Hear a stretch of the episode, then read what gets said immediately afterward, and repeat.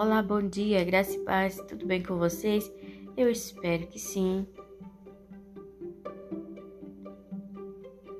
Essa quem vos fala é sua irmã em Cristo, Francicléia Santos, e você está no canal Edificado em Cristo.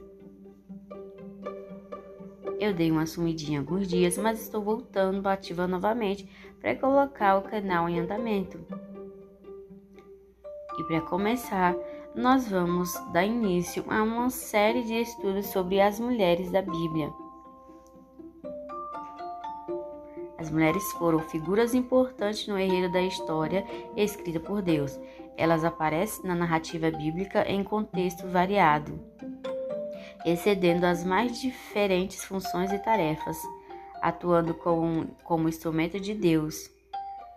Desde a criação queda e redenção até o início do cristianismo, a presença de mulheres sublinhou histórias comuns, como também os momentos mais importantes da Bíblia. Na Bíblia, várias mulheres demonstraram valores dignos de serem observados e aprendidos. E também, como seres humanos, ela cometeram suas falhas. E também vamos aprender com suas falhas, claro que é não praticando-as. E para começar, o estudo, nós vamos falar sobre a primeira mulher da Bíblia, que é a Eva, esposa de Adão.